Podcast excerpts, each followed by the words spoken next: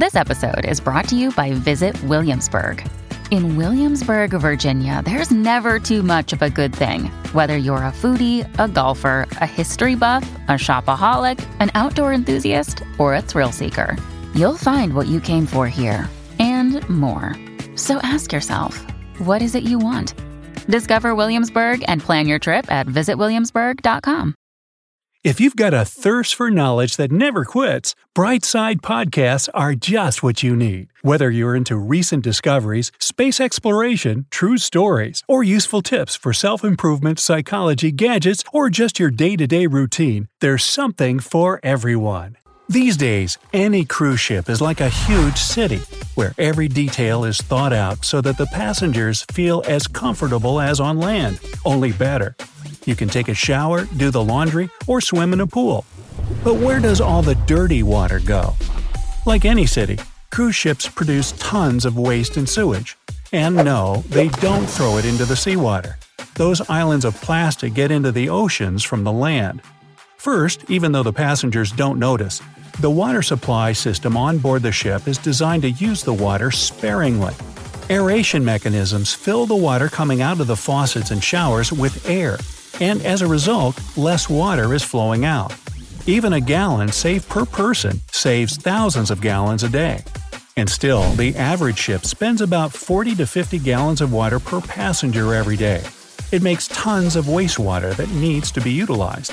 Say, the world's biggest cruise ship, Harmony of the Seas, can carry about 5,500 passengers, together with 2,300 crew members.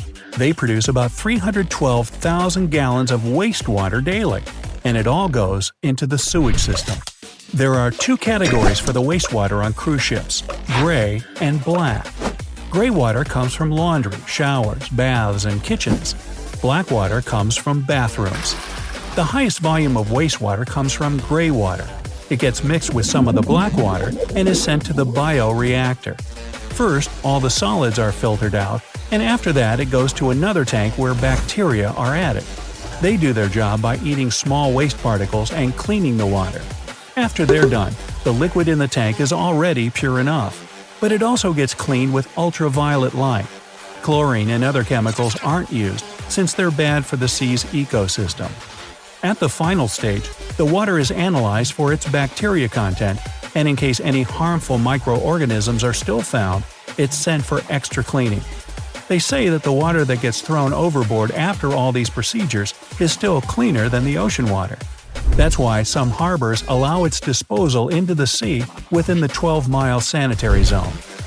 The solid waste that was filtered at the first stage is kept in special tanks until the ship arrives at the harbor, where it'll be utilized. Discover why critics are calling Kingdom of the Planet of the Apes the best film of the franchise. What a wonderful day! It's a jaw dropping spectacle that demands to be seen on the biggest screen possible. I need to go. Hang on. It is our time. Kingdom of the Planet of the Apes. Now playing only in theaters. Rated PG 13. Some material may be inappropriate for children under 13. All of the ships have special tanks called ballast tanks that are full of water and kept down in the ship to keep it stable. They have to fill these tanks with seawater anyway, so why not use waste instead? Scientists have noticed that ballast water taken from one ocean and thrown into another is bad for the ecosystem. The species of plankton and other sea inhabitants vary in different oceans, and the strangers can start destroying the natives. That's why modern ships have special filters that clean out the plankton and fish from the ballast water. They're sent back to the sea, and the water is purified with antibacterial lamps. After that, it can be poured into another ocean without doing any harm to the ecosystem. There's also water on every ship that's referred to as technical water, which includes condensed water, cooling water, and boiler water. It contains oil, and if it's just thrown into the sea, it would be no good for the ecosystem. That's why it's sent to the separator, which purifies the technical water from the oil. The rule has it that technical water thrown into the ocean shouldn't contain more than 0.0000015 parts of oil products. Doesn't sound like that much, right? Sensitive detectors measure the level of oil in the water, and if it's even a bit higher than what's allowed, the water is sent for cleaning again. After that, it can be poured into the sea. What about other kinds of waste? The International Maritime Organization has strict laws about utilizing waste, and they're perfectly eco friendly. There's a special staff on board every ship who sort out the garbage into four categories food waste, paper, metal and glass, and plastic. So, a tea bag should be divided into three waste categories. The bag itself and the string would go to the paper. Tea leaves are food waste, the staple holding the string to the bag to metal. Imagine how many tea bags they have to sort out on the Harmony of the Seas. 5,500 passengers can have tea once or twice daily. Now you know who the real superheroes are. Most of the food waste is considered natural. It doesn't do any harm to the sea's ecosystem. Marine inhabitants are happy to finish up what passengers have thrown out. Big food waste is chopped into small pieces in a special machine. Say, if you fill the 6.5 gallon container with chicken bones, bread loaves, and tangerine peels, you get less than 1 gallon of dry small chips that your aquarium fish would eat with pleasure. The only rule about food waste refers to the distance from the land where the ship can throw it into the water. It can be thrown overboard beyond a 12 mile sanitary zone. Household waste, cooking grease, and solid waste are kept on board until the ship arrives at the harbor and is utilized there. Paper waste goes to a special stove where it gets burned. Metal and glass are just thrown overboard. Surprised?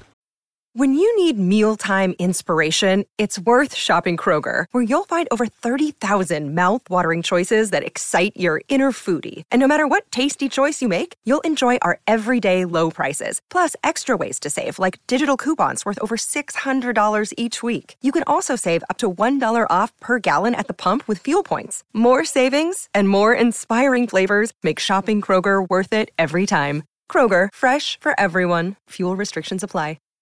These two just drop to the bottom and do no harm to the sea. They get polished by the water for years and then turn into the beautiful smooth pieces that you sometimes find on the shore. The rules about the distance from the land where the metal and glass cannot be thrown are stricter though.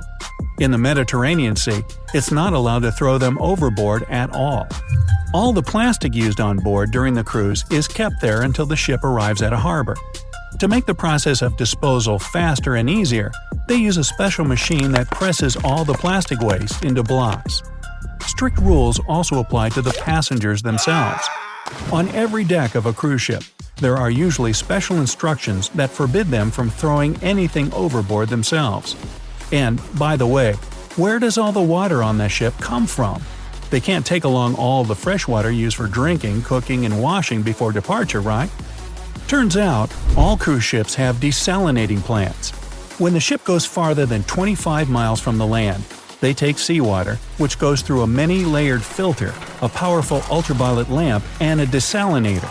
The final step is the mineralizer, a huge tank filled with all the useful minerals that freshwater usually contains. After that, it goes under the ultraviolet lamp again, and presto, it can be used for drinking. The desalinating plant is the size of a room and gives enough fresh water for all the passengers and crew. That's about 40 to 50 gallons per person a day. Remember?